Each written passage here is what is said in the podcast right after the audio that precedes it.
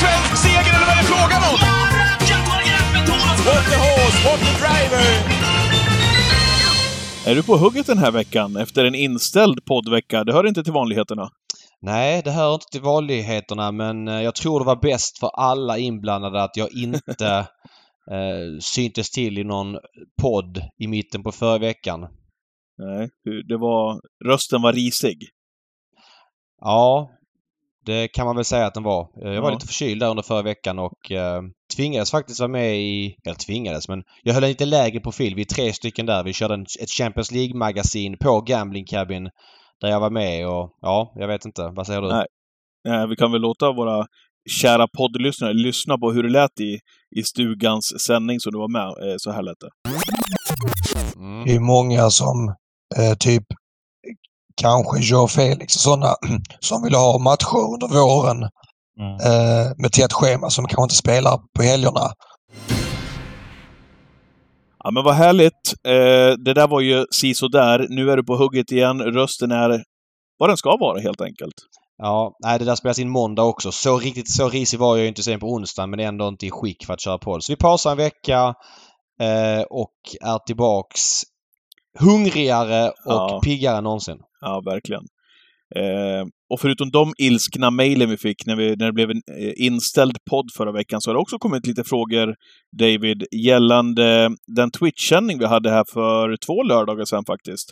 Jag har fått frågor om det var fejkad leverans av kallingarna mitt under Twitch-sändningen för två lördagar sedan. Du kan väl berätta vad det, vad det handlar om? Eh, det här var ju en, kanske inte en grej som gör sig så bra i podden. Vi har ju lite roligare jargong där kanske på, på Twitchen. Det är lite mer högt i tak. Eh, kanske lite grabbigare stämning får man säga så. Eh, här är vi väl lite mer seriösa men vi sa ju, eller jag sa då inför Müllers att eh, jag trodde att tyckte att Bledu Gers var helt chanslös som 12-procentare. Och så börjar folk i chatten där liksom eh, Hur chanslös är han? Eh, Går du till Solvalla om han vinner? Ja, Så började- exakt. Ja, och så skrev någon eh, eh, Kan du käka upp mina kallingar om man vinner? Så Ja, skrev någon. Ja, jag lovar.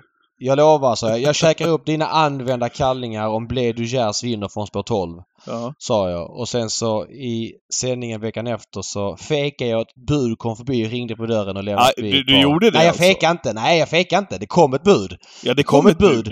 Eh, mitt under Twitch-sändningen med ett par använda kallingar Ja, det var då helt från, underbart. från den här ehm, eh, ja, tittaren på Twitch liksom. Så att eh, jag slapp käka upp hans skitiga kallingar utan eh, kunde skippa ja, det. Ja, ja, men det är bra. Du, du fejkade alltså inte, för jag hörde ju att det ringde på klockan där när vi Ja, ja, nej, det ringde och det kom ett bud liksom med, med ett par kallingar i ett kuvert liksom. Så att eh, Och- absolut och inte fake. Det är klart att de, de ville ju tajma in det också, så de visste att du satt i Twitch-sändningen där när, när Ja, så budet är kom. det. Så är det. Ja, Så ja, det skönt att slippa det. Skönt när man tar vatten över huvudet. Det är inte jättemodigt att dissa en 12 Ja, procentare kanske sådär. Men ändå. han var väl ändå näst sist i mål va?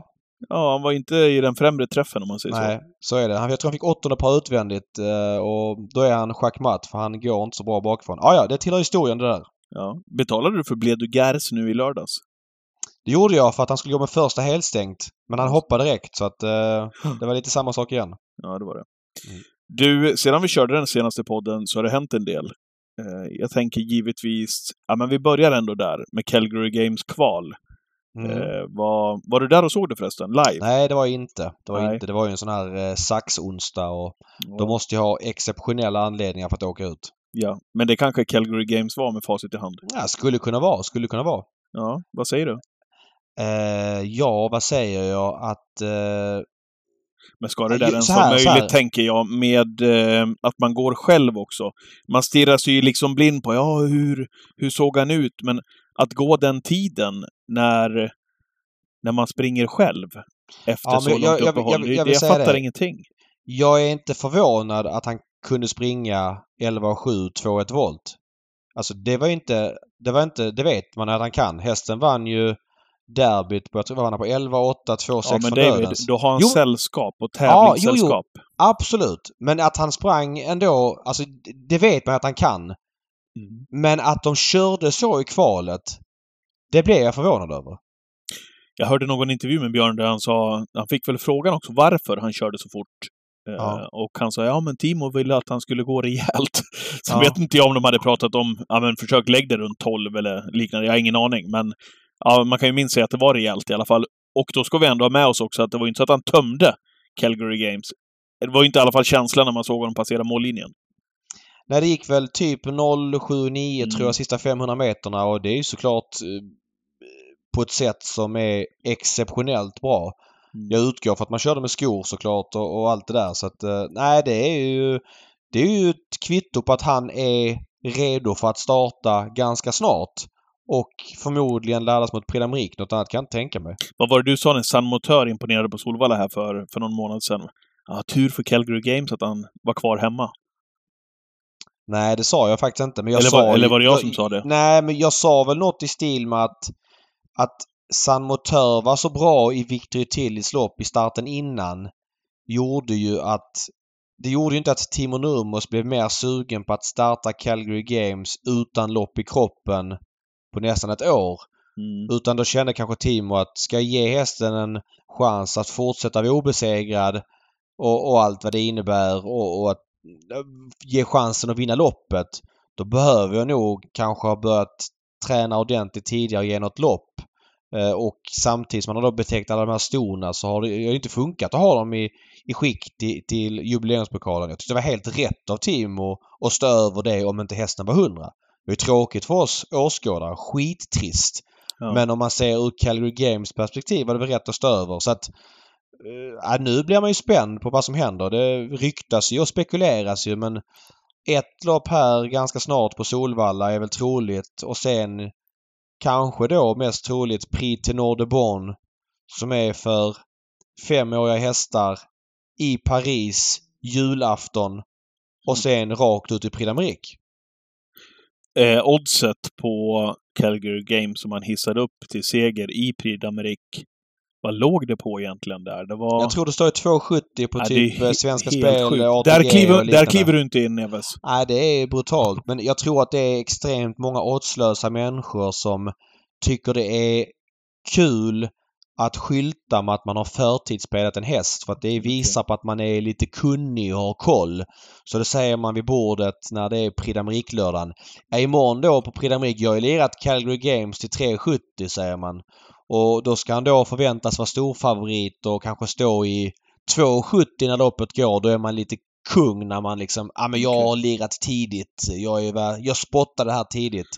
Och det har blivit en masspsykos runt det där bland folk som spelar på trav. Så folk har tappat fattningen totalt.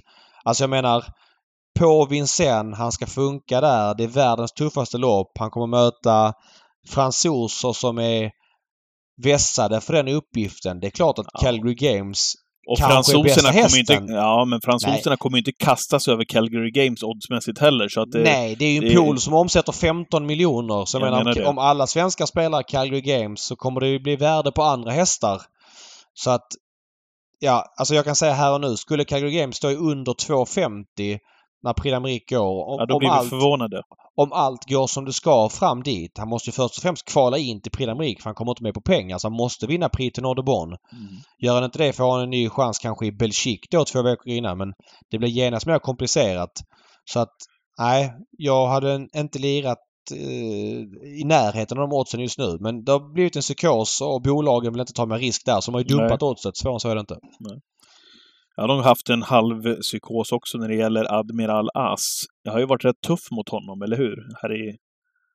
Här i Ja, det har det varit. Det har det varit. Och Men kanske också med att med jag har rätta. fått rätt med också. rätta. Ja, men med i- rätta. Det har ju varit inför loppen också som jag har Ja. ifrågasatt hans...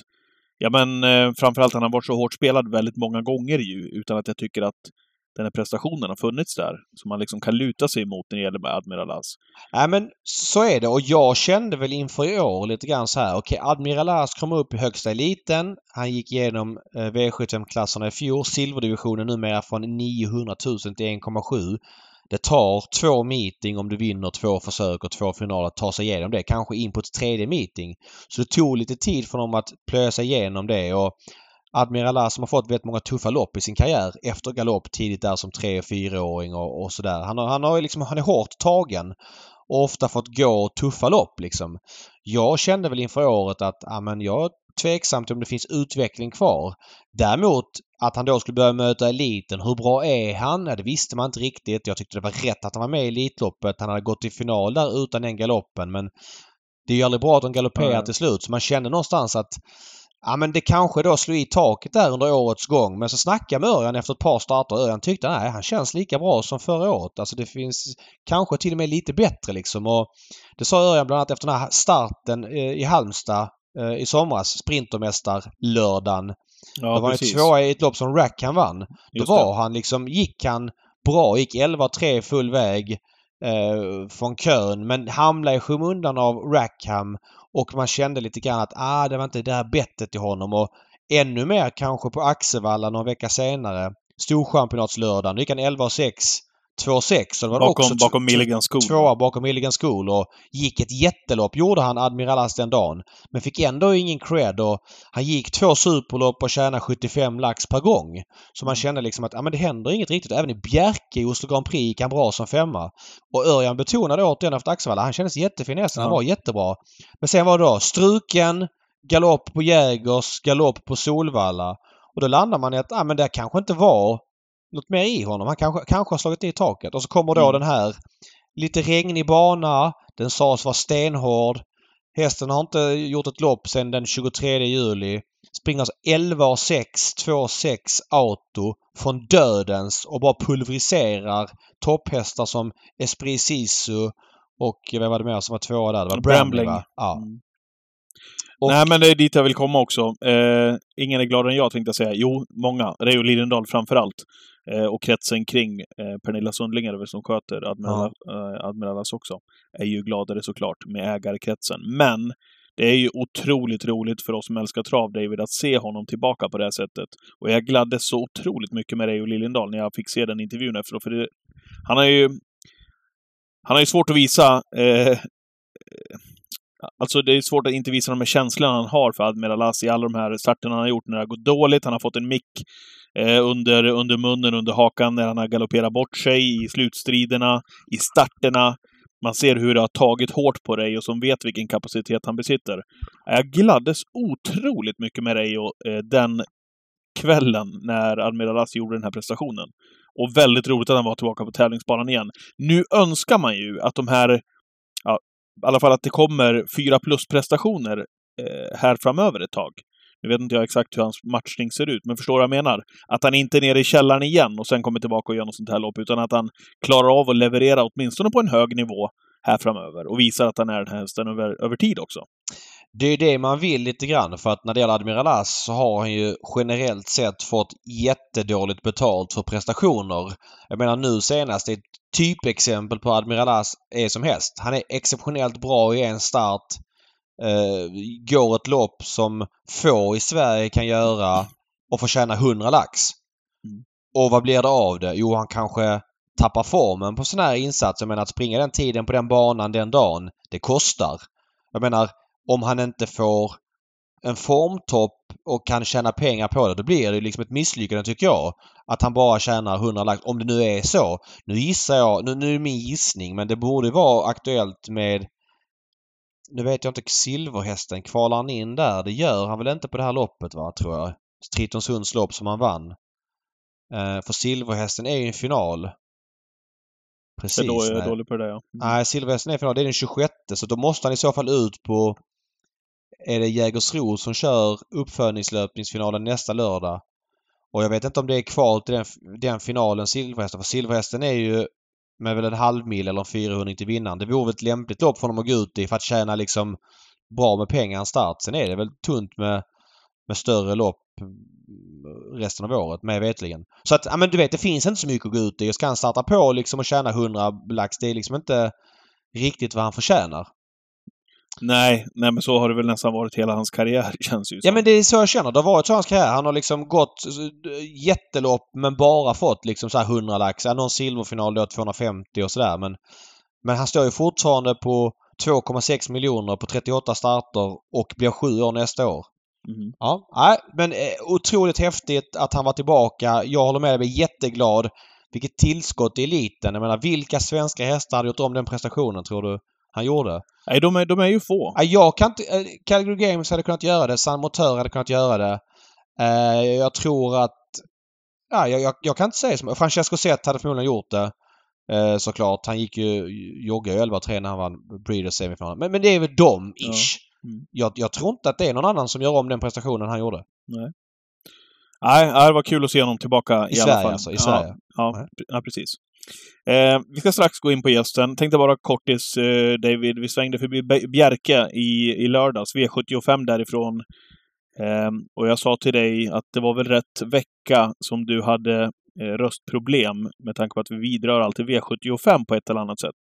Mm. Eh, och jag kände väl inte sån där eh, Eh, superpepp helt enkelt inför lördagens omgång. Eh, även om jag läste på precis som du gjorde eh, och det blev ju lite leverans där. Det var nära åtminstone en riktig leverans på spel och lekkontoret. Och du gillade Bjerke-omgången såg jag. Ja men verkligen gillade. Man går in ganska låga förväntningar. Det är Norge. Men det finns ju ändå den här mixen. För att när Norge kör sina V86 Sax onsdagar då är det bara normen där och då är det precis som att eh, leken läggs på stallbacken. De är väldigt transparenta intervjuer och det blir förutsägbart. Frode Hamre är optimist, vill köra i spets och då kommer han till spetsen, händer ingenting så vinner han. Men när det är den här mixen av vårt B-lag, får man säga så hästmässigt. Det är ju inte några stjärnhästar vi kom över med, med vissa undantag. Det är klart att eh, Global, vad heter hon, eh, som var favorit i första, en jättefin Collection. häst. Collection ja. Eh, och sen så eh, hade vi väl ett, ett par, par, par fina till i La Raja Vreithout och någon till. Men jag bara menar på att det är ju inte vårt A-lag som kommer över. La Raja Vreithout. Nej men och det gör ju att det blir en rolig mix. Det här är hästar som inte möts, det är kuskar som inte tävlar mot varandra och så vidare. Då blir man lite peppad. Och när sådana här killar som Patrik Larsen, aldrig hört talas om, dyker upp och liksom... Ja, men, Tror- Ursäkta, jag skrattar. Du bara, du bara rycker något, något namn ur leken här. Ja men alltså det är den här killen som körde Floris Baldwin. Han eh, körde den senast i seger på Bjerke. Och eh, ja men fick en anständig start. Lite yvig bakom bilen där när han kastade tömmarna till den för att han skulle ta spets. Tog inte spets, gjorde ADSH. En bra svensk V75-häst. Och då kommer liksom han med den 10-åriga Wallacken och tror att han ska ta över spets. Ja. Och det finns ju två dimensioner av det. Det finns ju det här, de som har lirat ADSH och för Floris Baldwins bästa möjliga placering, då är det ju såklart en iskall styrning. Men som traventusiast som gillar att se riviga lopp, då är det ju skitkul med killar som Patrik Larsson som bara liksom inte har koll på, på hierarkin liksom. Johan Ottosson han kommer med, med en bra häst och sitter i spets. Tror han att han ska släppa till Patrik Larsen och Floris Baldwin? Jag vet inte hur gammal Patrik Larsen är. 25 bast kanske. Alltså han såg väldigt ung ut i intervjuerna. Ja, okej. Och det är ju väldigt festligt och det var ju den styrningen. Vi hade ju även Vidar Hoop. Eh, körde ju någon häst han, var, han bara gasade med från start. Ha, har ju skulle- viss rutin dock, den killen. Den killen har ju rutin ju. Men, men det kändes ju... Det var väl den här... Eh, Kaloan var det väl? Eh, mot ihåg. Field Benefit. En Ja, 0,99 just det. procentare. Mm. Han bara tryckte på Field Benefit och för att han skulle då ner i rygg. Alltså, ska du trycka på någon för att du ska ner i rygg så ska du ofta ha lite täckning på att det är en häst som kan göra sig gällande för ryggen också för att du ska vara värt det liksom. Ja. Den hästen var ju stenkall från ryggledaren och och Field Benefit torskade med en läpp. Ja. Liksom, det kostade ju segern för den för att Vidar Hoop skulle göra den här manövern. Men återigen, ja, jag hade ett system med, med Field Benefit Speak. Det var surt och så är det som travspelare. Men underhållningsvärdet var ju skithögt när Vidar Hoop bara skickade iväg den liksom långsidan med, med sin häst. Och Larsen sände. Ja men och Patrik Larsen, det är min. Det är vår gubbe här nu i, Ja, i podden. Vi har ju Björn Karlsson som är vår gubbe i Twitchen på lördagar och på, i poddens nya gubbe det är ju Patrik Larsen. Ja, Jag vill se honom i Elitloppshelgen. Men startsnabb häst från spår 8. Kör då Patte! Kör då Patte! Onekligen. Ja, det Ja. blir kul. Eh, det, det fanns ju viss spänning också på, för, för dig och mig och för alla andra som Ja. hänger med oss på spel och lekkontoret, ska vi säga också, Ja. eh, i, i lördags. ja, vi var ju med. Du, mitt unika system och ditt... Vad heter ditt system som är med? Jag tror det var unika. Unika. Mm. Var ju med efter fem avdelningar, värde 162 lax. Du hade spik gånger spik och jag hade två gånger spik. Jag hade alltså Ja. i V76 hade jag Kronos Deglidé och Seven Nation Army. Seven. Nation Army ska ju bara vinna med den Ska där bara resan. vinna det här loppet ju. Förmodligen tappat formen efter de här urladdningarna i somras. Men han ska bara vinna det loppet som han får det. Eh, och menar, jag vet inte vad värdet går upp med, med, med honom och sen då spik Kallas i sista som väl var 35 procentare Men Ja. Chi fick man. Man får Ja. aldrig vara mer än nära. Så är det. Nej, så är det. Varit skapligt ändå på, på pengarna Ja. där bakom. Men ändå, eh, spänningen var väl grejen i alla fall i lördags där på Ja, verkligen. Och så det är ju faktiskt lite läge. Vinner Kallas så blir det ganska bra på, på sex för oss. Ja. Ja. Det är två sexor, då det en sexa och fått lite femmor och sådär. Men nu blir det anständigt. Men pengarna gick över till Sundbyholm på lördag. Vi får en ny chans att fightas om de där miljonerna. Men du förresten, anständigt på söndagen också, där, dagen efter, Grand Slam. Ja, lite- det var det faktiskt. Ja, Ja, det var det faktiskt. Efter den här Bjerkelördagen. Det var Grand Slam 75 med dubbel jackpot var, var det på Bergsåker. Halvkall omgång på förhand men värdet var högt. Jag lämnade in tre system på spelare-kontoret. Satte alla, hade samma spikar. Spikade Gunnar och Byron Face på, mm. på, på alla tre. Eh, och sen hände liksom i princip ingenting så utdelningen blev skral. Eh, 2-5 för 7 rätt. Men det blev faktiskt, eftersom det är jackpot i alla pooler så blir det ju sällan jackpot på femmorna då för att de pengarna ofta går ut. Och här är en intressant spelteknisk grej.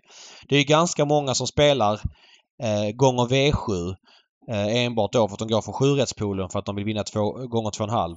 Nu var ju utdelningen låg så att det här behöver inte bli så här i alla fall. Men de som spelade ett halvstort system. Jag hade några system där för 99 kronor andelen, alltså 1415 andelar. Och det systemet eh, gick ju, alltså alla mina system tjänar mer pengar på att inte spela V7 utan eh, att spela alla polerna gav bättre betalt än för de som bara gick för 7 ja den här gången.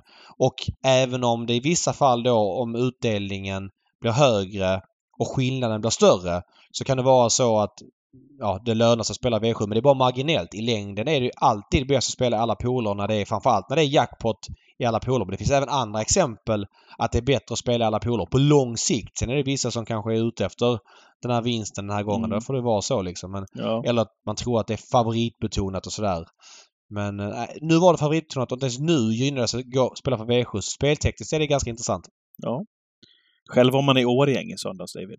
Av, Ja, vad alla, tra- av alla travbanor i, i landet. Ja, vad där? tror du? Ja, ponnytrav. Ja, ja. Jajamän. Jajamän. Eh, Var man på Årjäng, det, det, det, klipporna där, de... Eh, publiken lyste med sin frå- frånvaro där på, uppe på berget. Du vet, det är alltid så Mm, festligt på mm, sommaren. mm. Men, Alltid eh, det är en dag. Ja. Ja, men det är jävla härlig bana det där. Eh, mysigt på nej, vis. verkligen, Har du verkligen, varit där någon verkligen. gång? Eh, det har varit. Jag var där när Oriketti vann eh, Årjängs stora sprinterlopp. Regnar Så- inte alltid den där dagen? Nej, det, har, jag, det regnade det året Scarlets Aino vann. Minns Ja. jag. Eh, men sen så, jag har varit där flera gånger. Eh, jag har varit där, jag gjorde en Grand Slam 75-sändning där jag var expert faktiskt från stallbacken Läckert. på Årjäng. Så jag har varit där eh, ett par gånger. Väldigt mysig bana. Ja, härlig bana. Eh, jaha, ska vi in på gästen då? Det tycker jag. Ja. Vad ska vi bara släppa rakt av? Ja, men vi ringer upp Jörgen S. Eriksson och säger vad han har att säga om helgen. Han har ju lite intressanta hästar till start och är en tränare som kanske inte får det största strålkastarljuset men som har väldigt bra siffror lite anonymt. Varmt välkommen till Travpodden till Jörgen S. Eriksson. Tack så mycket. Vad, eh, vad står S för Jag förresten? skulle precis säga det. Vad står S för? Det står för Stig. Ja, snyggt.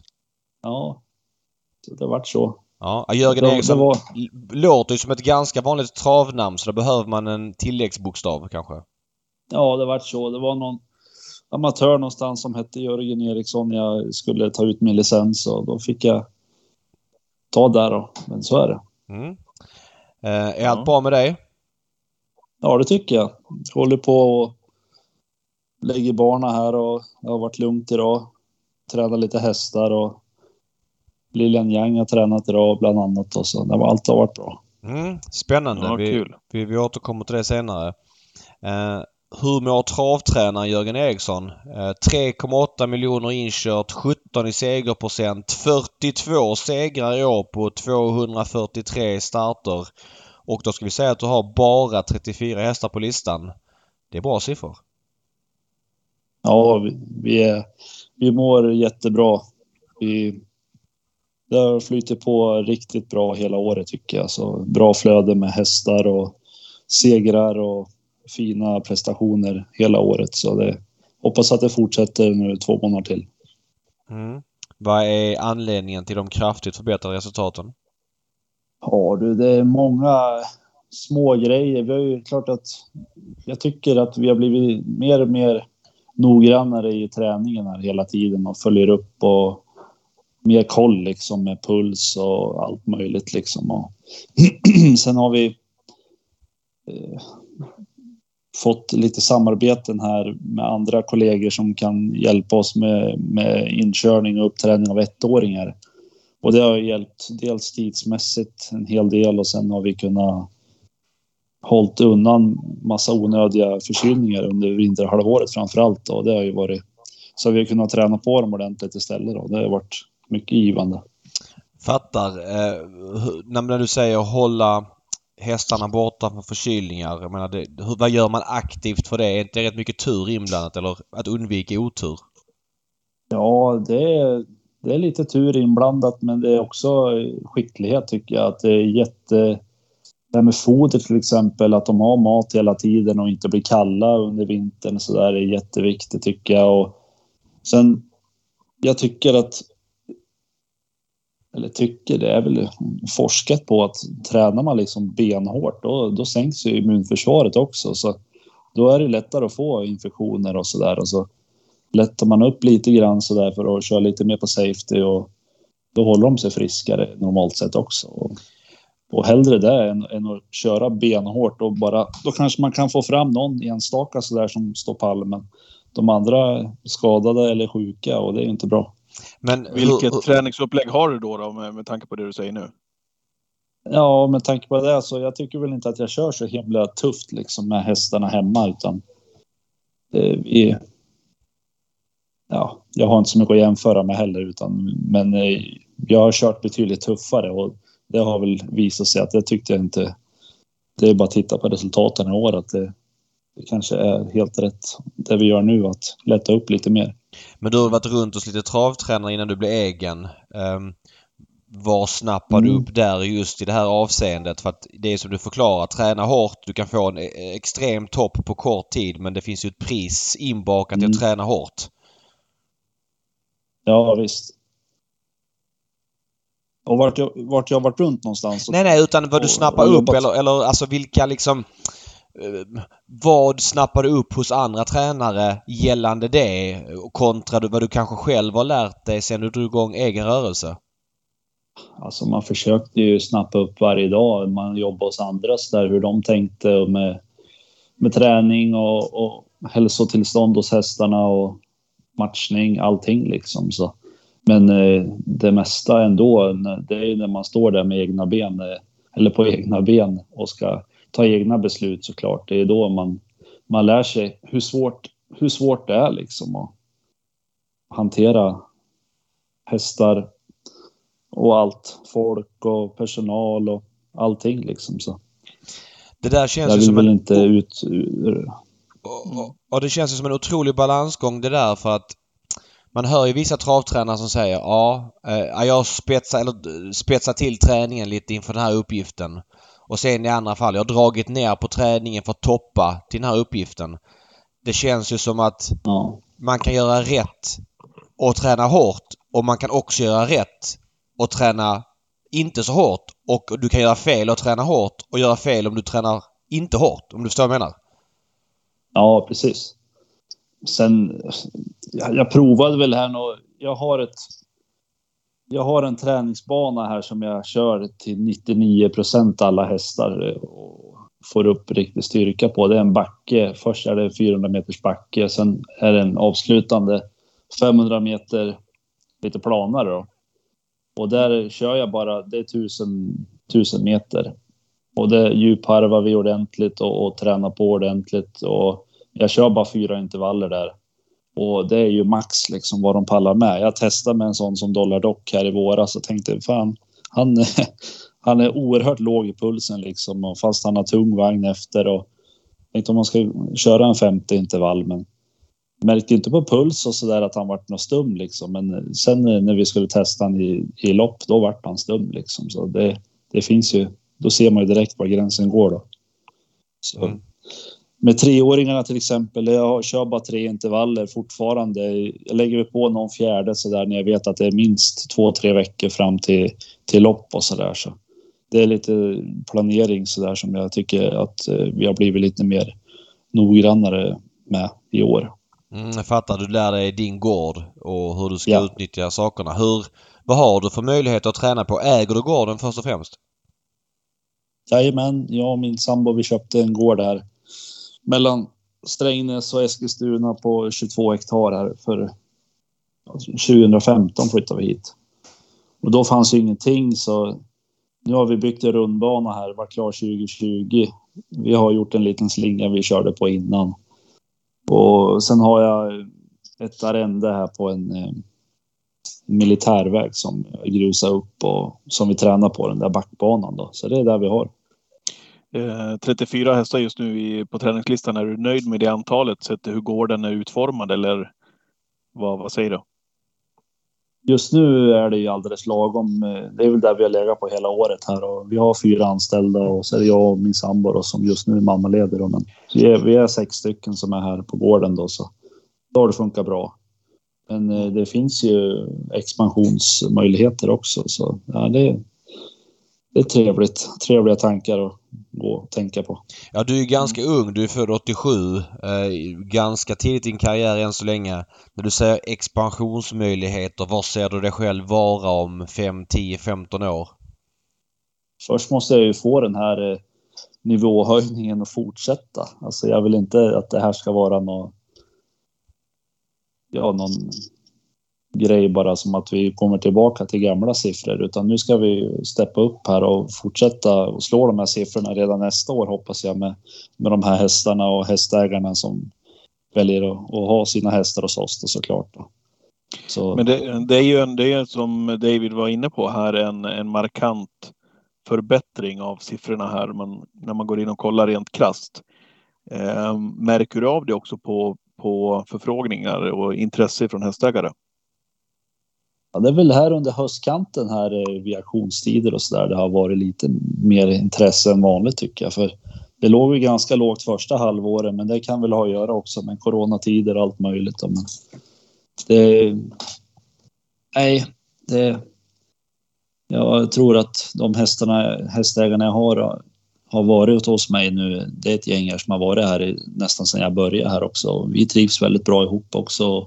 Många köper nya liksom och vi har roligt tillsammans. Och, så det, jag hoppas att det är A och O att hästägarna trivs också. Exakt, och det där måste ju vara en av höjdpunkterna kan jag tänka mig i alla fall. De hästägare som även har varit hos dig när inte siffrorna eh, och pilarna pekade rakt upp om du förstår vad jag menar. Att liksom kunna få, få den här utväxlingen på materialet och ändå ha dem kvar. Att göra den resan tillsammans måste ju vara speciellt, tänker jag. Absolut. Nu har det varit mycket tårtor här i veckan. Alltså det, det har man känt av här nu. Så det, Jag, jag, jag, såg. David, och jag såg David, du var väl också iväg med tårtor va, till, din, eh, till dina tränare här för, för ett tag sedan va? Mm, det är rätt uppskattat eh, och sen så blir det lite extra tryck eh, i tryckvagnen när de kör jobb och sådär om de käkar tårta. Så det är ganska bra dubbeleffekt på det kan jag säga. Be- Behöver inte djupharva lika mycket. Nej precis. Det, det är bara att köra lite tårta. Ja. Ja, bra. Mm. Du, en fråga om eh, att du håller till på Sundbyholm. Rent geografiskt så känns det ju som att det finns några spottar i trav-Sverige som är hetare än andra. Och det är klart Stockholm och närheten till Solvalla och sådär men det är ganska dyrt att ha en gård nära Stockholm. Eh, känner du rent hypotetiskt att det finns något ställe som skulle vara bättre geografiskt än där du är nu? Alltså, nej, det ska jag inte vilja säga. Hela Mälardalen är ju under kraftig tillväxt och nej, jag tycker att Sundbyholm är ju i framkant också med Breeders och allt vad vi hittar på här som bana. Så det, jag, jag vill inte nämna någon annan bana som, som jag har tänkt på utan nu har jag ju min gård här. Jag vill ju bo kvar här ett par år till, absolut. Men jag tänker du har ju nära till Valla en timme gissar jag. Kanske lite mer. Ja. Sen har du Sundbyholm eh, ett stenkast bort. Sen har du väl eh, Rom, Örebro. Eh, vad har du mer? Eh, Mantorp. Eh, Axevalla inte allt för långt bort. Det är ju ganska många banor inom din range på typ max två och en halv timme. Ja, ja, på två och en halv timme då kommer jag nog till en 8-10 banor skulle jag tippa på. Ja. Så det är ju fantastiskt bra. Så jag har börjat åka lite till Visby också. Jag Ja, har du- en timme och en, och en kvart till Nynäshamn och det är rätt så lämpligt när det kör lunchtrav. Då tar man kvällsbåten och käkar lite och går och lägger sig och sen tävlar man och åker hem. Man är bara borta en dag liksom. Det är perfekt. Ja, du tog en dubbel där häromdagen såg jag. Eh, är det ett upplägg? För Visby kör ganska mycket lunch. Eh, är det ett upp, upplägg du känner nu att, att det här funkar ganska bra? Att ta kvällsbåten, övernatta med hästarna på skrubb och så åka hem dagen efter? Ja, det har flyttit. Jag tror jag har varit där fyra gånger i år och vi har vunnit lopp varenda gång vi har varit där och kört in fina pengar och Dollar Rock vann ju Ringmurens lopp där till exempel. Och, nej, det, vi trivs väldigt bra där och hästarna har inga bekymmer med att resa dit och banan där på Visby är ju ruggigt fin med de där stora fina kurvorna. Ja. Ja, just det. Men Vi du, hade- eh, vi när hade- det var Dollar eh, förlåt eh, Neves, Eh, när det var Dollar Dock där, var det inte något speciellt med det loppet? eller? Jo, han körde ju helt- ruskigt sent. Han satt ju kvar på bortre lång och Örjan fick rycka och man tänkte vad gör Jörgen liksom? Och, Ja, och, Örjan ja. satt ju nöjd i spets och drog inte ens tussarna på sin liksom. Ja, just det. Men du slår honom på linjen ändå. Ja, nej, det var. Det var väl kallt. kan man väl lugnt säga. Det... Nej, alltså han kom ju där Arn Hemring i tredje spår redan 1200 kvar och jag hade ju en fin rygg i, eh, Carrie Cash va? Ja, så kan det som vara. låg i dödens där och tänkte Carrie Cash, han ska vi kunna utmana om segern i det här loppet tänkte jag då. Men Örjan som ni säger, han satt ju lugn där och jag valde ju där sent att sitta kvar på Carrie Cash för jag tänkte han måste ju stumna någon gång den här Arn Hammering där. Men han var ju ruggigt bra, höll ju fram till upploppet så jag fick ju precis lucka. 150 kvar eller 100 kvar eller vad det var. Han, han älskar ju sådana där lopp också, hästen. Så jag vet ju att han är ju ruggigt explosiv och får sitta kvar så länge som möjligt. Och det, var, ja, det var ju precis att det gick. Men det var ju roligaste segern i år, det måste jag säga. Men vad känner Ja. du i sista sväng där? Fan, luckan kommer nog inte och Örjan liksom började rycka där liksom. Kände du vad fan håller jag på med? Ja, lite sådär. Jag hann väl inte tänka sådär, Nej. men det, det, jag kände väl bara att jag måste kunna få lucka någon gång i alla fall. Men nej, det, det kändes som att det inte Precis. skulle komma.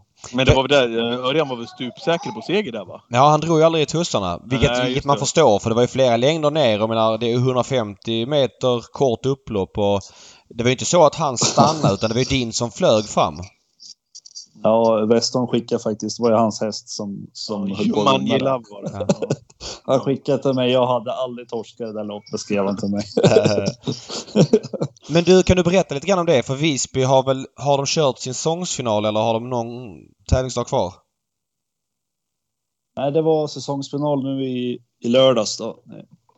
Ja. Nere och det var lite aftertrot där på ja, restaurangen där. Kolla på, på V75 från Bjerke efteråt och sådär. Nej, det var ruskigt trevligt. Eh, Kan du berätta lite grann hur det kommer påverka din rörelse nästa år? Att du har varit där fyra gånger i år, vunnit lopp samtliga gånger och inser smidigheten med att tävla där. Kommer du vara där oftare nästa år? Grejen var att jag var lika taggad på att åka till Gotland vid den här tiden förra året som jag var nu igen här. Men det, det ska ju klaffa liksom med båtar och grejer. Det är ju ruskigt med turister där också på sommaren alltså. Ja. Så det, det är svårt att få... Man får liksom boka lite fast man inte är säker på om man ska åka sådana flexi, flexitider då, så att man vet att man har plats. För det har hänt någon gång där att jag inte fick stryka hästar för att jag inte hade plats på båten. Då. Men det hoppas jag att Visby Travet ska hjälpa till med lite bättre till nästa år. Så då kan vi komma igen. Jag fattar. Ja men spännande. Eh. förr kunde man ju åka till Visby, eh, missförstå mig rätt, men hämta hem en seger liksom ganska så komfortabelt. Det, det där går ju inte längre för att det blir tuffare och tuffare. Jag menar, Claes Sjöström började väl åka dit här för ett x antal år sedan. Eh, och fler upptäcker det där också. Så att det, konkurrensen har ju hårdnat där också, är ju känslan. Ja, och man ska nog inte åka dit första månaden liksom, för då är det ordningställt där nere. Så är det de, ju. Så de, de det. har preppat inför det ja. Ja, visst, det är klart de har gjort det. De Ja. har ju tränat i fem månader eller något. Så. Eh, Nej, När Claes eh, gästade podden, det var ju Elitlopps, inför Elitloppet 2021, då pratade han om att det var två klungor i loppen på Skrubbs i många fall. Det var liksom en ledarklunga, sen var det ett hopp ner till nästa klunga. Och han pratade mycket, ja, my, mycket om den speciella eh, löpkörningskulturen där. Eh, skriver du under på det också att det är lite annorlunda att köra lopp där än att köra på fastlandet? Absolut, det är några ruskiga öppningar där nere alltså. I varenda lopp alltså. Det kan vara ett debutantlopp, de går 13 första 5 volt. Det, det, det är mer regel än undantag. Och hur det... kan man dra vinning av det? Ja, inte, ja, precis. Ta det lite lugnare och köra kanske varvet kvar istället ja. hästar börjar stumma. Jag fattar. Safe, safe inledningen, låta dem köra. Ja. ja, och ibland är man ju med där och krigar, men då, då får man nog ångra sig till slut ibland. Så är det Ja, mm. ja kul. Eh, ska vi gå in på helgstarterna eller? Mm. Ja. Jo, en sak innan vi gör det. Jag bara fråga. Du sa att banan Sundbyholm är i framkant. Vi har ju berömt Sundbyholm mycket för det som händer eh, Eh, som du säger runt banan med Stefan Eriksson och även ordförande Björn Frössevi. De känns ju liksom pigga på ett sätt som ah, kanske piggare än genomsnittet i travsverige utan att hänga ut någon bana som inte är pigg då. Hur nu tävlar du ju där och kanske inte drar nytta av det, men hur spiller det över på dig tycker du? man, man, eh, jag tycker det är bra gemenskap också bland tränarna här. Vi, jag tror vi spårar varandra. Vi har ju, ja, är vi fem stycken som har kört över tre miljoner i år och det är ju, jag tror inte det är så många banor som de kanske till och med kommer upp över fyra miljoner inkört i år. Så det, nej, jag tycker att det, det blir bara bättre och bättre tränarmässigt och vi har mycket roliga event och så hade vi ett till exempel hade vi ett Sundbyholmslopp här för A-tränade hästar där i höstas som jag tror aldrig har hänt någonsin att någon annan bana har tänkt tanken om och genomfört. Då. Men, Just det. Vem var det som var inne på att du berättade det David? Ja, jag vet inte. Jag har glömt bort. Däremot så lite, lite på samma tema. Sundbyholm ska köra på julafton igen. Man gjorde det för två år sedan med ganska stor succé. Hur ställer du dig till det? Ja, jag var med där och det var en trevlig dag tyckte jag. Det var B-tränardag då, men eh, jag var nere och körde åt någon bekant där så nej, det var helt okej okay. och det var ju fullt med folk där så de var nöjda. Mm, kanske en tradition i vardande att man tävlar på förmiddagen på julafton. Det finns ju något fint i det ju. Ja, det var härlig stämning vad jag upplevde i alla fall så ja. de får gärna fortsätta. Ja, vad kul. Mm. Um, ska vi vi, vi, spelar ju in det här tisdag kväll och det här kommer släppas onsdag och på onsdag har du faktiskt, åker du till Solvalla med en häst i Santis Himalaya. Vi kan ju bara vidröra den. Den är utanför V86 men är du ute i angeläget ärende? Ja, hon har haft lite svårt att kliva iväg från start men jag var ändå ganska nöjd med bakspår nu. Att vi kan komma upp i rygg direkt och kanske kan slappna av lite och hoppa i trav då. Så, så är hon stark och rejäl hade faktiskt en liten, liten halsinfektion efter senast. Hon stannade till lite där och var tvåa. Men eh, det finns bra styrka i den här märren så får vi se här i vinter hur det utvecklar sig. Mm. Sen har du två till start på Örebro på fredag. Är det någonting för spelarna att ta hänsyn till? Eller ta hänsyn, ja, ta notering kanske jag ska säga om. Ja, notering. Mystic Star. Eh, han har ju vunnit ett lopp av fyra. Och, eller tre eller fyra lopp han har gått. Och, ja, det är inte så tokig häst. Han har ju bra läge också. Han kan sitta bra på det. Han kanske ska vara passas lite i det där gänget. Den andra är bortlottad, Sport 12. Mm. Då har vi nämnt dem. Då fokar vi på storhelgen och vi börjar med lördagen. Utanför V75 i lopp två har du fyra Solkattens Lukas. Nu är det ju inget spel än så länge att prata om i loppet men av resultatraden att döma och att du lättar honom i balansen så borde han bli ganska betrodd. Vad har du för förväntningar här? Ja, för, förvänt, förhoppningen är i alla fall att eh, han leder från start till mål. Kort och gott? Eh, ja, att det är min eh, bästa chans att vinna ett lopp eh, den här helgen. Ja, vad kul! Ja. Eh, känns han i ordning för att göra det då? Ja, det tycker jag. Mm. Han höjer sig betydligt om han kommer till spets. Kommer han inte till spets då... Ja, då är han inte alls lika bra tycker jag. Han springer och bromsar lite bakom hästar. Mm. Det, tur, det är tur att du är på Sundbyholm och inte på Visby då. Ja, precis. Jag provade på Visby. Jag kom inte dit. det hade gått, det hade gått sju första fem. Men, men jag, jag, måste säga, han hade ju spår 1 den 16 augusti på Sundbyholm och Sundbyholm vet vi är en erkänt svår bana från innerspåren och spetsade enkelt då. Det kanske säger lite om hur långsamma övriga var också. Men det verkar vara en väldigt startsam häst. Ja, det tycker jag. Och han hade ju ett sen på Solänget där. Då kunde han inte hålla upp dem. Så nej, men på fyra tror jag är bra det. Det, det kommer att passa bra. Mm. mm. Ja, vad kul! Kul med att du går ut hårt i helgen. Det är bra ju. Ja, verkligen. Sen eh, har du Dollar Dock som är utöver distansen som man faktiskt senast var ute just i, i Gotland och Visby. Ringmjorens lopp! Exakt. Mm. Och nu är det dags igen över tre varv. Känslan den här gången, vart har du honom i formmässigt? Ja, man startade på Romme där för en 14 dagar sedan och ja, jag var nöjd med honom. Jag körde ju lite avvaktande men det är ju sällan man får snälla lopp för mig. Men det, nu tyckte jag det var dags när det var lite uppehåll. Mm. Och han gick med huva kvar och bra krafter över mål där. Så ja, i Amalensius BB-loppet ska vi säga. Ja. Mm. Nej, det, han behöver inte vara borta liksom. Om man får rätt lopp och och sådär. Han ville gå rygglopp och hoppas att det blir lite tempo. Det har jag inte hunnit plugga på sådär jättemycket, men det, det är väl inte omöjligt att det kan hända lite saker. Läget då, kan du utnyttja det? Ensam på springspår där bak. Jag tänker det är många framför så att säga, så att det, det lär väl klaffa lite grann. Men är det någon du kan skicka med? Ja, det är dubbla springband och det, det är ingen jag kan skicka sådär med. Han är jättestor hästen så. Men det ökar chansen för felfritt och det är jag nöjd med för voltstart är inte helt enkelt med honom. Nej. Sen i V752 har du Ballerina Indica. Eh, som det är också lite förändringar på. Eh, som var tvåa senast på Gävle som ganska klar favorit. Vad har du för förväntningar där?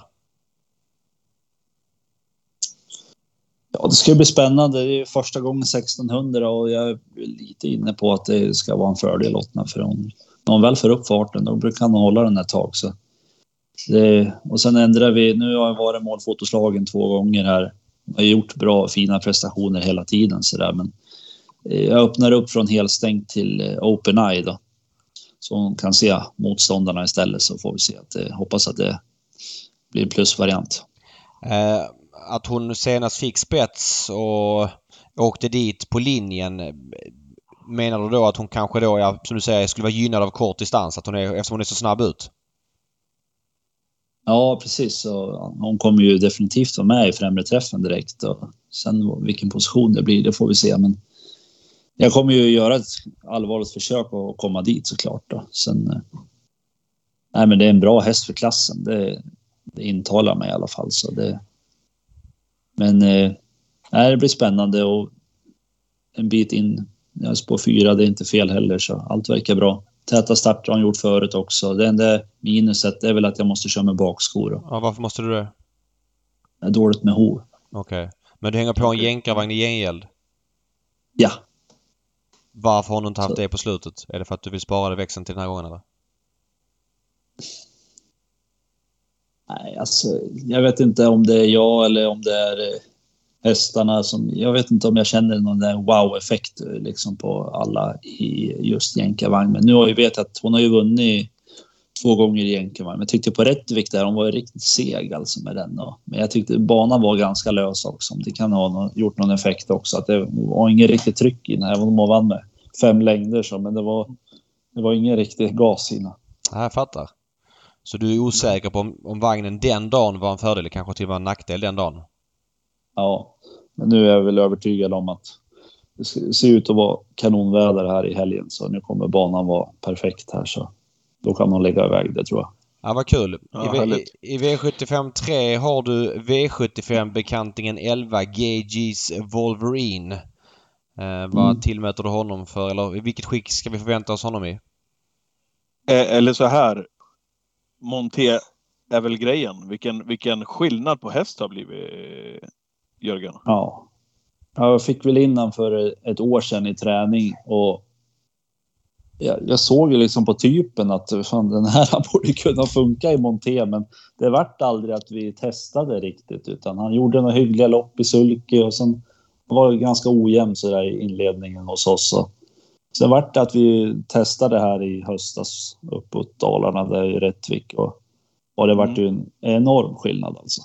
Ja, det, sen- det var helt sjukt. Det var, det var som en ny häst ju. Ja. Och nu här... Carré säger att han kanske sprang på sin 60-70 procent av sin kapacitet här i lördags på Visby. Han bara håller i han liksom. Han är som tiger i under sadel. Så det är bara att hoppas att han kan fortsätta så där sen. Alltså. Men vi ska varva lite i, Ja, i sulky också så att vi inte förstör någonting. Så det sliter ju de här monterstarterna. Ja, det gör det. Han, han vann ju ett sulkelopp på Eskilstuna där i början på september. Sen har det varit Monté efter det. Nej, det är precis. Han var oplacerad på Valla också där ja. Mm. Men det var ju Walter Lundbergs ju. Ja, exakt. Och så har det varit Monté i övrigt. Men vad, vad, som David eh, började med att Han fråga, vad tillmäter han han- känslor nu då? är svårbedömt såklart, eh, även för mig.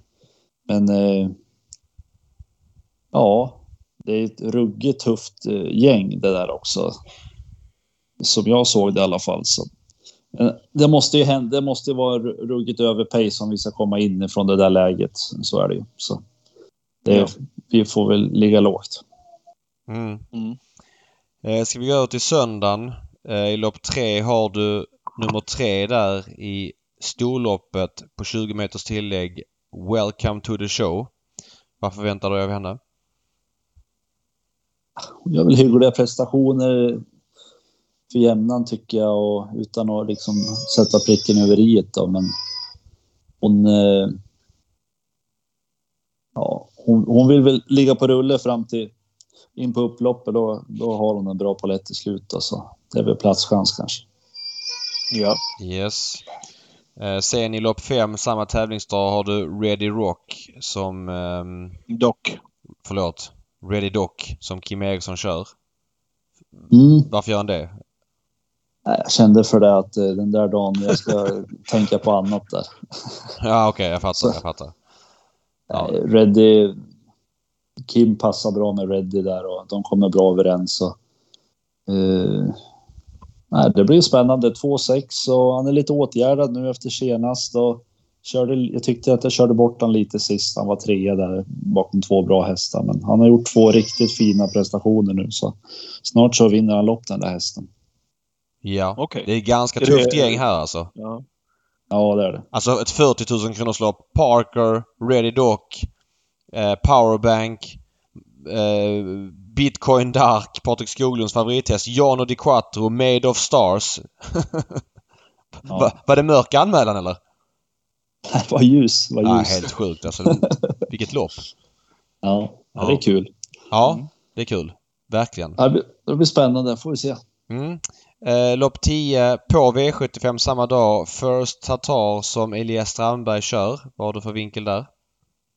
Mm, fick jag väl in här eh, för fem sex veckor sedan och i fin författning och jag tränar på här och känns fin. Jag hade den här hästen som unghäst eh, och gjorde några starter för mig som treåring också. Så Just det. nu har han varit ifrån här i ett och ett halvt år, men ägarna ville ta tillbaka han så. Nej, han, det känns ju som att han har utvecklats en hel del och han har gjort fina prestationer här på slutet, men eh, det är svårt att bedöma. Nu fick jag så dåligt läge också. Det, Han är väl tufft inne på pengarna också. ja, han står lite tufft inne och så. Ja, jag anmälde jänkarvagn där tror jag va. Mm. Så det blir väl där vi ska köra med i alla fall, så, så får vi se.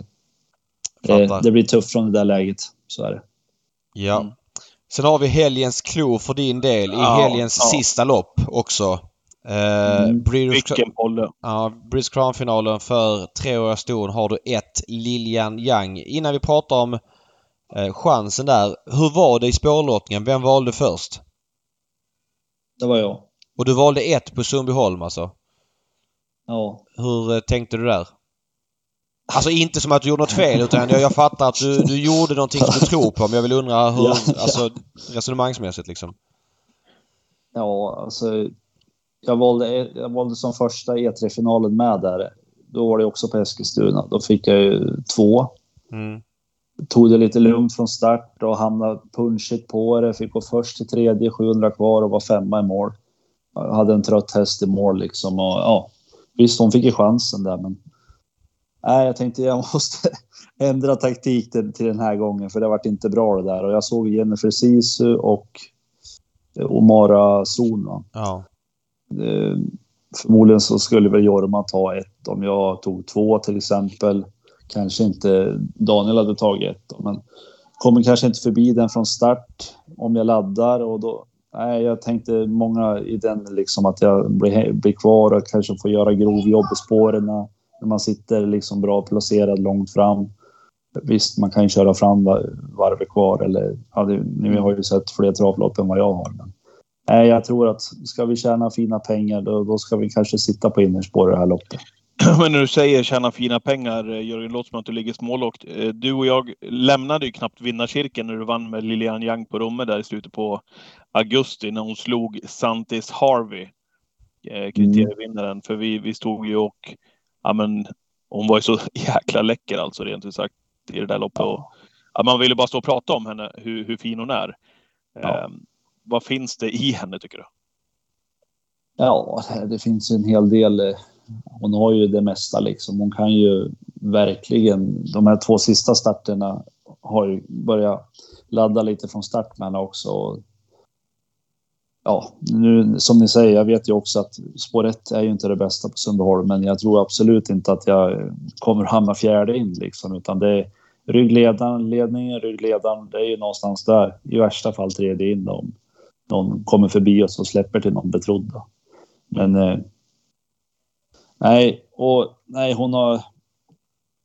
Jag kände ju tidigt här när jag vann ju någon lopp på Rom tidigt där i våras nej, också. Ja, precis. Och då, då, då var det ju så att man fick liksom gåshud liksom på armarna ja. efter mål för hon var ju något fruktansvärt fin alltså. Så. Ja, man kände väl där att var det här skulle ta vägen någonstans såklart. Så.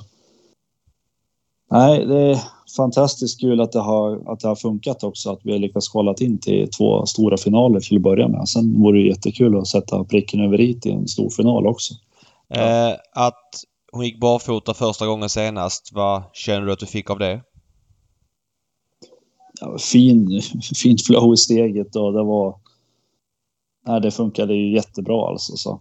Hon började med PG-skor och lätta boots i första starten. Sen har vi bara lätta och lätta hela tiden. Nu, var, nu tyckte jag att det var läge här med Breeders Crown. Det är väl liksom sista för i år och, och ja, det är ju fina pengar att köra om såklart. Det är ju, det är ju så med unghästar, när vi får köra barfota då alla andra gör det, då måste man göra det själv såklart. Vilket huvudlag är du har henne på nu? Hon har gått öppet hela karriären. V när har du någon funderingar på att stänga in henne?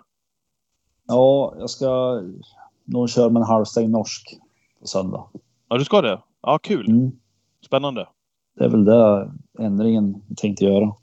När du säger att alla andra kör barfota så jag måste själv göra det. Hade du helt sluppit det om alla hade varit tvungna att tävla med skor? Vi säger treåringar då. Ja, jag är stark. Jag tror definitivt att eh, vi får längre karriärer om vi kan eh, lugna oss lite med barfotakörning till fyraårssäsongen. Håller med helt och hållet. Utan att vara en travtränare eller på någon vänster vara expert i ämnet så känns det som att i Frankrike har de ju lyckats väldigt bra med den grejen att behålla långa karriärer men ändå tävla ganska tufft med unghästarna. Och där är nog barfotaförbudet ja. på treåringar en bidragande orsak.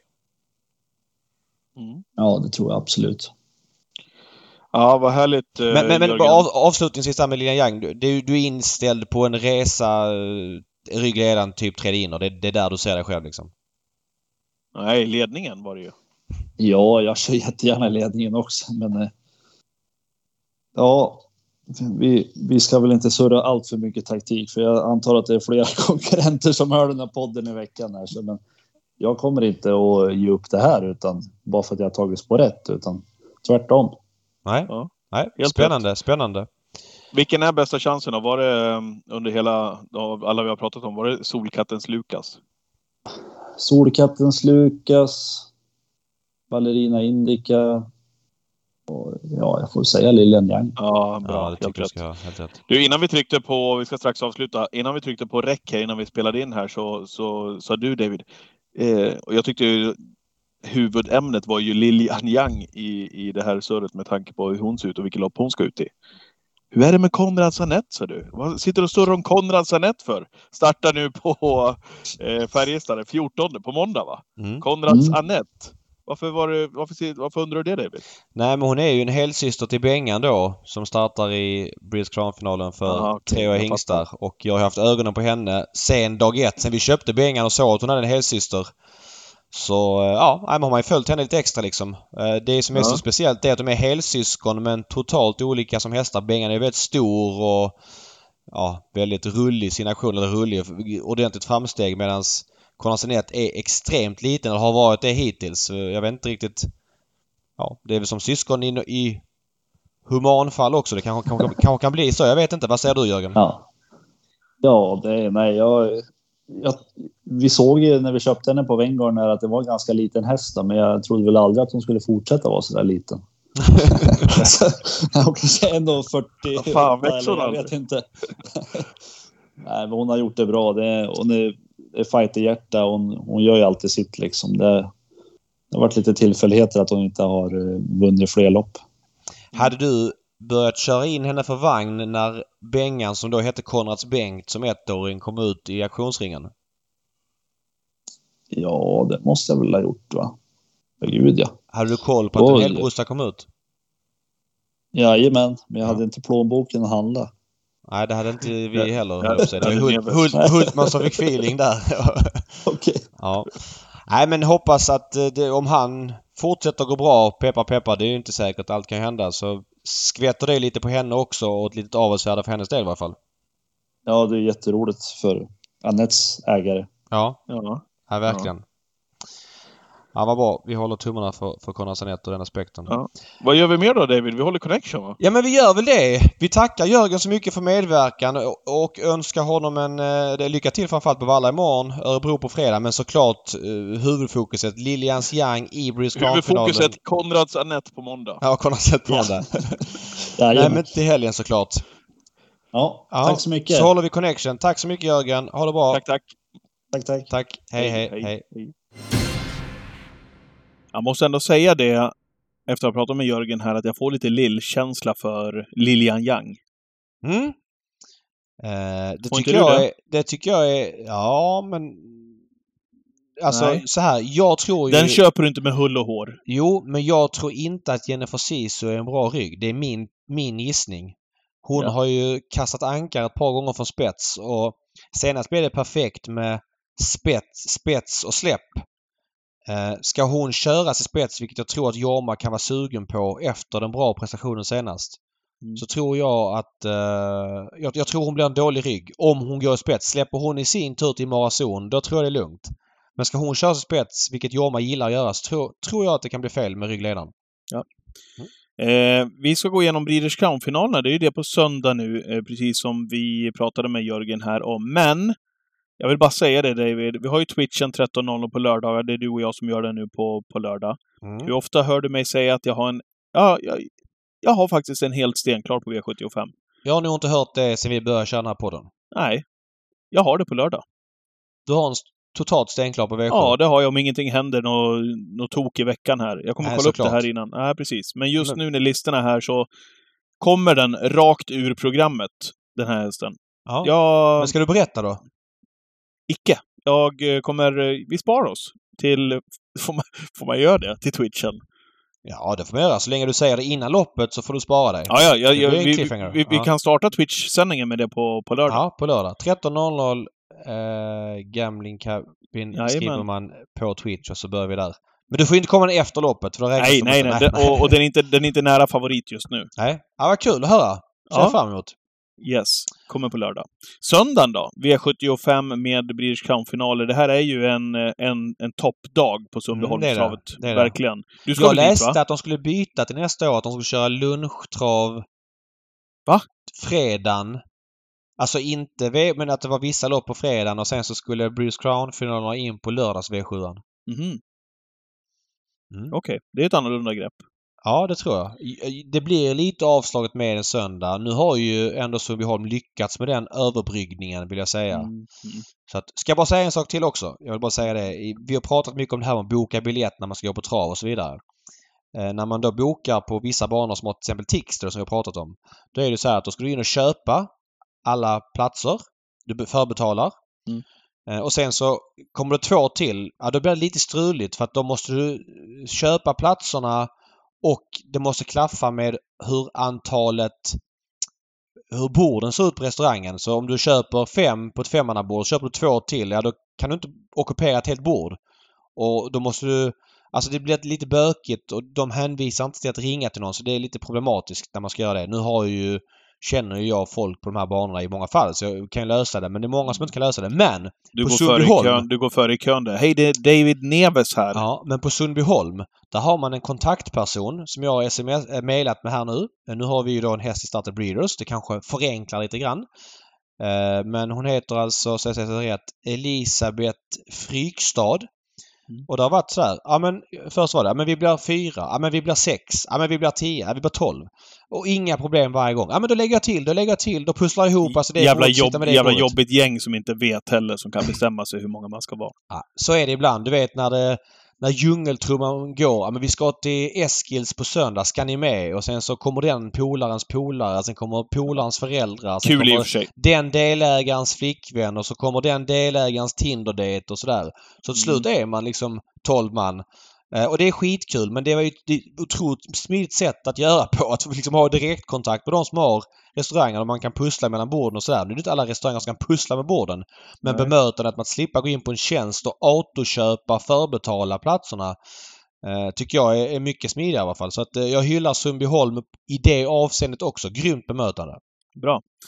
Favorit i British Crown för fyraåriga ston är Lara Boko. Ska hon vinna Mm. igen? Hon har tjänat 7,6 millar nu faktiskt. Ja, och eh, i och med att vi ställde in podden förra veckan så kunde vi inte prata om det försöket hon gjorde. Det är bland det värsta jag har sett, måste jag säga. Du, hon ser, väl, hon hon ser inte så mycket ut. ut för världen, den här rackaren. Förutom när loppet var... Alltså det var ju som en Nej, precis. Ja, exakt. Förutom när loppet är igång. Fram Exakt. i dödens exakt. och liksom ste- så halvlängd före. Bara bomba undan. Stackars den här Ready for Wine som fick ta emot.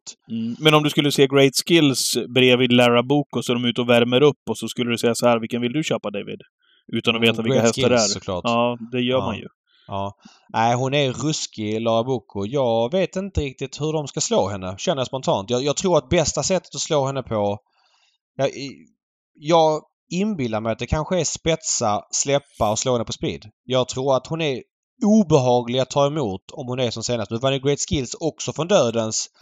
Men på 12 och 8 och sådär. Och, Men hon är fruktansvärt hård, Lara Boko alltså. Ja, det är hon. Ja, hon är, det var bland det jävligaste jag sett det försöket måste jag säga. Hon har inte startat på ett tag heller. Gått felfritt. Det var ju inte sen i derby stort och nej, sättet hon går undan på det är alltså bland... Ja, jag, jag är var mållös måste jag säga när jag såg henne. Det, de får ruskigt svårt att slå henne. Då ska de vara Ja. bra alltså. Hur, hur tänker du i British Crown för fyraåringarna då? Men får vi ta emot lite mer grejer om loppet bara? Jaha, vill du ta Mattias mer där? eh, var, var jättenöjd med Imatraham i försöket. Han tyckte det var det bästa han hade känt henne. Sa han vid lottningen.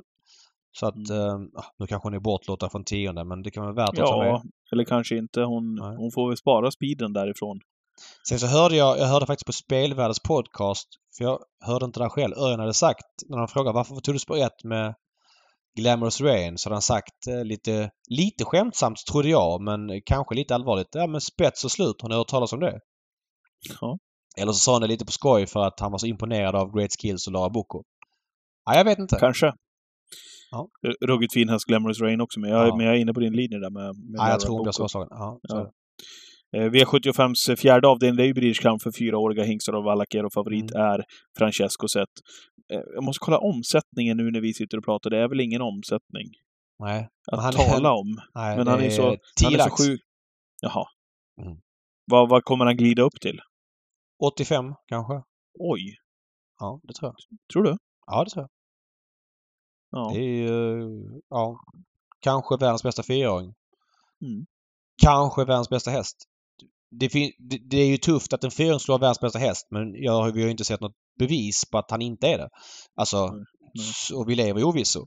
Så att även om det inte är favoritscenario. Men han joggar alltså 11 och 3 eh, första starten på nästan två månader på Valla och eh, det ser ut att gå 15 och 4. Vad gör du med honom om man blir 85 procentare då? Den där söndagen blir lite halvkallt spelmässigt. Kommer ha något system öppet för att man är där och sådär liksom. Men eh, han måste Jaha, bli ruskigt du- svår, svårslagen. Du tror att det blir kallt? Ja, det brukar bli en halvkall V7. Men men nu är det kanske bara han då. Men ha- han och Lara blir stora, det tror jag.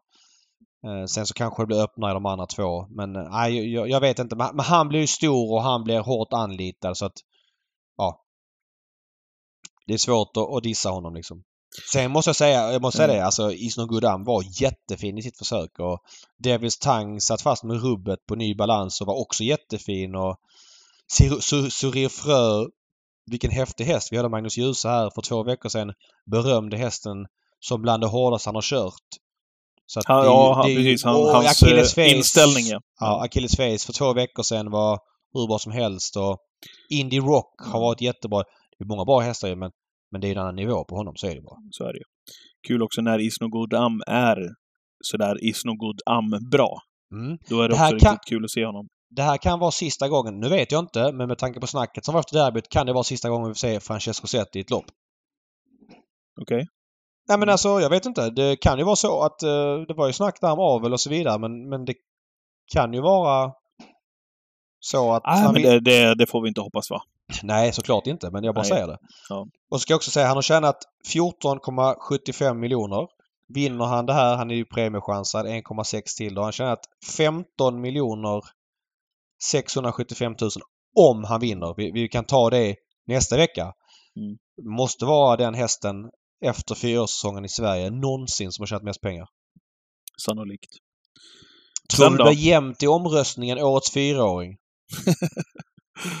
Ja. Nej. Ja. V75 sjätte avdelning eh, Bridgechamp för treåriga hingstar och vallacker. Mm. Här har du Bengan till start. Ja, Eh, körde han bort den senast, eller? nej det vill jag inte säga. Va? Eh, nej men alltså jag först och främst Dance of Brody är en jättebra häst som jag tyckte var mycket Va underspelad i loppet. Jo fast jag... Jag, alltså så här, jag, jag var ju lite besviken i själva loppet på att han inte vann såklart. Men när har en häst som står i 2,70, varvar på 15, kör 15 tredje 500 och han är ganska... Bengan är inte ospidig. Han spetsar ju från sprätt och sådär. Han ska ju bara gå undan tycker jag. Men vi mötte en häst som var väldigt Ja, men, bra. men, men, men David, om Ja. du frågar Öje Kila efteråt, Mm. vad säger han då? Nej, han säger väl att Han röck väl inte ens grejerna? rök inte huvudet. Nej, han menar på att han kanske skulle kört lite snabbare, kanske då tredje 500 eller dragit upp tempot lite tidigare och framförallt gjort det lite surt för Dance of Brody att hänga i döden. Så nu gjorde han inte det. Hur ofta får Kihlström eh, böter för drivning? Han fick ju till Nej. och med lite lillpanik, eh, vilket Ja. säger det mesta ju. Att han ja, åkte nej, dit. men så är det. Men jag tror att han, att eh, den som både var väl liksom bättre kanske än vad han uppfattade och att Bengan kände så bra under vägen. Men jag måste säga en sak. Alltså, ska du vinna de största loppen och en häst som är en kulttopp som Bengan är men det är inte så att du kan köra med Bengan som du kör med Francesco Zet utan det måste klaffa lite och du måste liksom köra lite på chans ibland. Då får det vara värt, tycker jag, att kusken chansar i ett sånt, sånt lopp som en eh, semifinal till British Crown. Visst, det var 100 lax i skillnad. Det Ja. må vara hänt men Jag förstår också. Du, du var ju nästan garanterad hyfsat bra spår ju. det var det som var grejen. Är han tvåa som han blev nu. Nu hade vi tur i lotten och drog första tvåorna. Eller jag drog första tvåorna. Det där älskar du, att vara framme och, och, och Nej, det gör jag inte. Jag ville inte vara den här gången. Men eh, det var ingen annan i ägarkretsen som ville gå fram och Redén och Örjan bara tittade på, på, på varandra liksom. Så jag kände att för, för att det inte skulle bli pinsamt för folk trodde att jag skulle gå fram så fick jag väl gå fram. Men... Eh, och Du det roliga älskar också- skiten och gå fram och ta den där bollen. Jag såg det på kriteriet där. Ja. Ja. Och så de hade ju valt 1, 2, 3 och så jag bara gick fram och valde 4 och sen så valde de 5 med following och 9 med gicken. Så kom jag på, just det, jag glömde fråga Redén och Örjan vad de vill ha. Känner mig lite Ja. dum där. Det Ja, var ja, kanske du- ingen no-brainer men det är klart att man konsulterar dem. ja, det är klart. Tre hästar och vilken, vad passar den här bättre Ja, och den ja. här hästen? Ja, två hade de bara nu men... men eh, Vad skönt. ja. Du, du gick och hängde upp den på Jag bara fyran. hängde upp det utan att snacka med dem. Det Vad, sa de då? då? Nej, de garvar väl bara förmodligen liksom. Det var ju... Ja. Det är kanske inget fel på valet så, men man kan ändå bara säga jag tar fyra liksom. Ja, men det är Ja. lugnt. Att, Men det här lägger han väl inte, va? Ja, jag blev jätteimponerad av Bedazzled Sox. Bedazzled Sox har inte startat sen kriteriet springer 12 och 2 från dödens. Jag trodde att han eh, var på väg att bli lite mätt efter den här säsongen. Det trodde jag också. Uh, ja, jag är jätteimponerad av honom. Alltså, han har varit en, och det är möjligtvis att det här loppet liksom inte för honom framåt. Så kan det vara ju. Men, men det tänkte man väl efter kriteriet också? Ja, nej, nej. Eller hur? Galopp, galopp i kriteriet och är fyra i mål. Nej, det är en ru- ruskig häst och det är klart att han ska vara favorit. Och däremot hörde jag lite rykten eh, av att, eh, nu hörde jag inte själv, men att Wahlman ska ha sagt i liven därefter att de tror att han är bättre i ryggar. Mm. Eh, och jag vet inte, det har väl visat att han...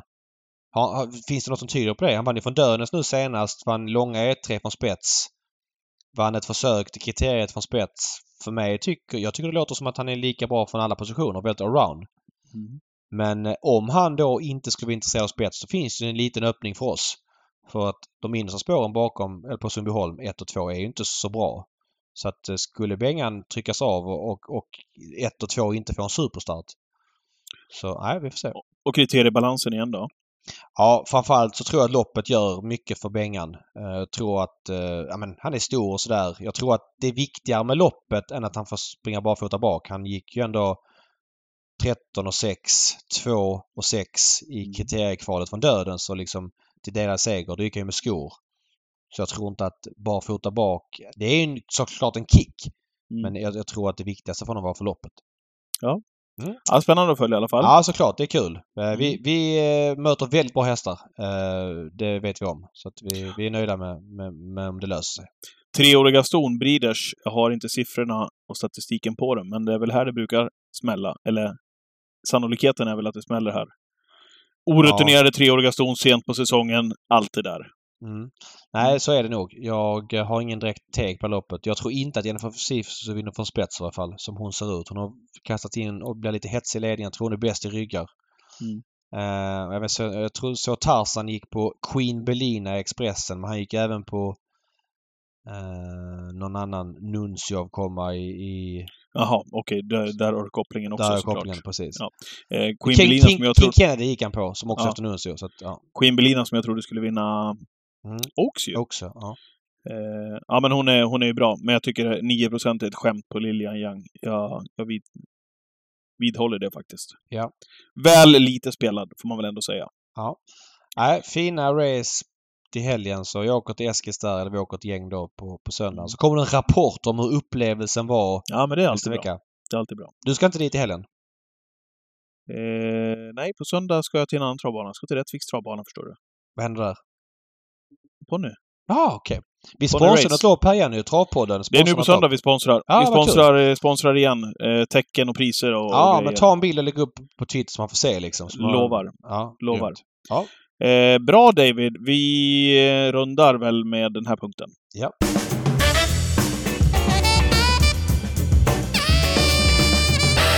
Ja, hiss och diss. Eh, och du ska hissa va? Ja, så du Eller börjar var- dissa. Jag har ingen, jag har ingen sån där superdiss den här veckan. Eh, men en sak som gör mig lite fundersam är när jag sitter och kommenterar kommentera travloppen ifrån eh, Rom och Rättvik, eller förresten under alla år i, i tv också för den delen. Det är ju när det blir, ja men framförallt när det blir avbrutna starter i volterna. Det kan ju vara mm, ett, eh, en funktionärsmiss, ett teknikfel, du vet. Det går en signal, omstartssignalen går innan man har tryckt klart, du vet. Då kan man ju tycka då när man sitter vid sidan av att, ja men vad bra. Nu, vi väntar 10 sekunder, alla är på plats. Nu trycker vi igång startkommandona och så är vi iväg. Mm. Nej. Idag på Rom, eller idag på Rättvik, eh, lunchtravet, då eh, blir det så. Ja, men då, då sticker kuskarna iväg. Så du, man åker bort till bortre långsidan och man kör en liten provstart in genom svängen och det drar ut sjukt mycket på tiden. Mm. Det är ju likadant när det blir omstarter i voltstart. Jag fattar de som, har het, som får heta och pigga hästar. Att Mm. du måste kanske köra lite längre, man måste ibland köra upp dem mot, mot eh, staketet för att de ska lugna ner sig. Men ska det ta som förbannad tid eh, efter eh, omstarter och vid avbrutna starter att ta sig till startvolten igen? Det är otroligt irriterande för publiken. att det ska ta sån tid. Då, är- det nästan så här, men då åker man iväg och snackar lite grann och så är man på väg upp till start igen och så går det tre, tre minuter och... Nej, jag, jag begriper inte det där. Sjukt irriterande från sidan. Rappa på tillbaka till start när det blir avbrutna starter eller omstarter. Det Ja. kan inte behöva ska ta så lång tid. Nej. Köper det. Eh, jag ska hissa eh, och jag kommer hissa skäller ju ibland på uh, ATG Live och på tv-sändningar och sådär. Det är ju där man konsumerar travet oftast och då, då kan man inte påverka det. Men jag måste hylla ett par saker från helgen i ATG Live. Mm, kul. Bra David. Dels reportaget som Lizzie Gustafsson gjorde om Big Noon. Eh, jag tror det finns på atgplay.se. Ah, det var verkligen fängslande. Eh, hon har ju en otrolig berättarröst och det handlar om Big Noon, hur han under andra världskriget var och tävlade i Berlin och, och tävlade i Norge och man skänkte eh, Olof Wallenius som ägde hästen skänkte segerpremien till norska sjömäns familjer som hade dött under kriget. Aj, grymt rep! Alltså verkligen fängslande. Okej. Värt Eh, att gå in och titta på. värt att gå in och titta jag har bommat det. Ja. Ja, och däremot är det märkligt att det finns ett lopp, guld, i lördags hette Bygg pokalen Och det heter även ett lopp under jubileumspokalskvällen där treåringarna står start och fyraåringarna står 20 meters tillägg över 640 volt. Man kan tycka att det namnet borde finnas på ett lopp. Sen kan det heta Big priset eller något liknande. Big Noon Akkurat eller något liknande i Norge. Det hade man ju fattat liksom. Men Patrik Larsens pris. P- Patrik Larsens minneslopp. Nej, men... Nej, inte minnes. Men, men, men, men du fattar. Det, det blir liksom konstigt med samma titel på, på, eh, på loppet. Så att... ehm, ja, det får de kanske byta. Eh, en grej till vill jag hylla som hände. Det var ju efter V753. Det var ju det här loppet där Patrik Larsen körde offensivt. Och där tycker jag att man i ATG Live fångade det som man gör när man är som bäst. Matteus hade snackat med halva fältet och ganska kort efter att hästarna gick i mål så hade man klippt ihop i ATG Live, jag vet inte om det var i tv-sändning, jag såg inte den, men de har klippt ihop liksom de här rösterna. Det var Johan Untersteiner, det var Patrik Larsen, det var Per-Oleg Mittfeldt som körde galopp med ehm, um, Blé Dugers. Det var Lugauer som var trea. Du vet, de här rösterna, du behöver inte... Du har ägnat en vecka till att plugga V75. Bara få en förklaring på vad som hände. Det, det räcker med en betrodd häst. Nu önskar jag att det här hade gått att göra i fler lopp. Toppklass. Ja, men framförallt när det är sån här dramatik som det var med körningen här. Korta- Jättesnyggt gjort. Korta torsksynkar som det Korta kallas. torsksynkar. Prioritera det mycket mer än att snacka med vinnaren. Ta vinnaren efter det. Utan ta dem när de kör av banan. Spring mellan och gör sådär som Matteus gjorde. Och snabbt ihopklippt av kontrollrummet. Det är den typen av sport som jag tror att eh, vi tittare, många vill se. Och då tror jag att man hänger kvar längre vid sändningen och jag tror det i förlängningen lockar till högre omsättning. För mer, mer förståelse varför hästarna inte presterar eller presterar Ja. och kan ta det med till nästa gång. Helt Att jag övertygad. tycker det är överlägset. Bra, bra synpunkt David. Vi Mm. lägger ju otroligt mycket eh, energi, tid och fokus på att prata upp loppen. Att Mm. bara ta hand om dem lite grann efteråt Ja. kommer ju också gynna spelet. Ja, Som, men precis som du säger. Ja, men, I, i, både på eh, korta och långa perspektivet. nej men så är det. Så är det. Eh, har vi det där, eh, podden den här veckan? Patrik Larsens podd. Ja. Mm. Det kan Eller? vi döpa avsnittet till. Absolut. men med, tummen upp för honom. Jag gillar det Ja, han ja. tog för sig. Sen Ja, blev det verkligen. fel. Vi älskar ju honom. Ja, ja, ja. Så, att, så är det. Mm. Ja men svinbra. Vi eh, siktar på Twitch eh, 13.00 Mm. på lördag. 13.01, då kommer klaringen. Det kommer klaringen, just det. Och sen så efter oss tar Stryktipsgänget över. För övrigt hade Gambling Cabin en väldigt framgångsrik helg på den typen av spel i helgen. Så gillar man det så finns det Ja. Andelar utan avgift. Mm. Utan man spelar för hela pengen man får på de produkterna. Så och så ses vi eh, på lördag. I Twitchen 13.00. Och alla vi poddlyssnare och poddare, vi önskar lycka till med Bengan på söndag också. Ja men tack så mycket. Vi, kul att ni håller tummarna. Ja, bra. Hej! Vi hörs. Hej hej!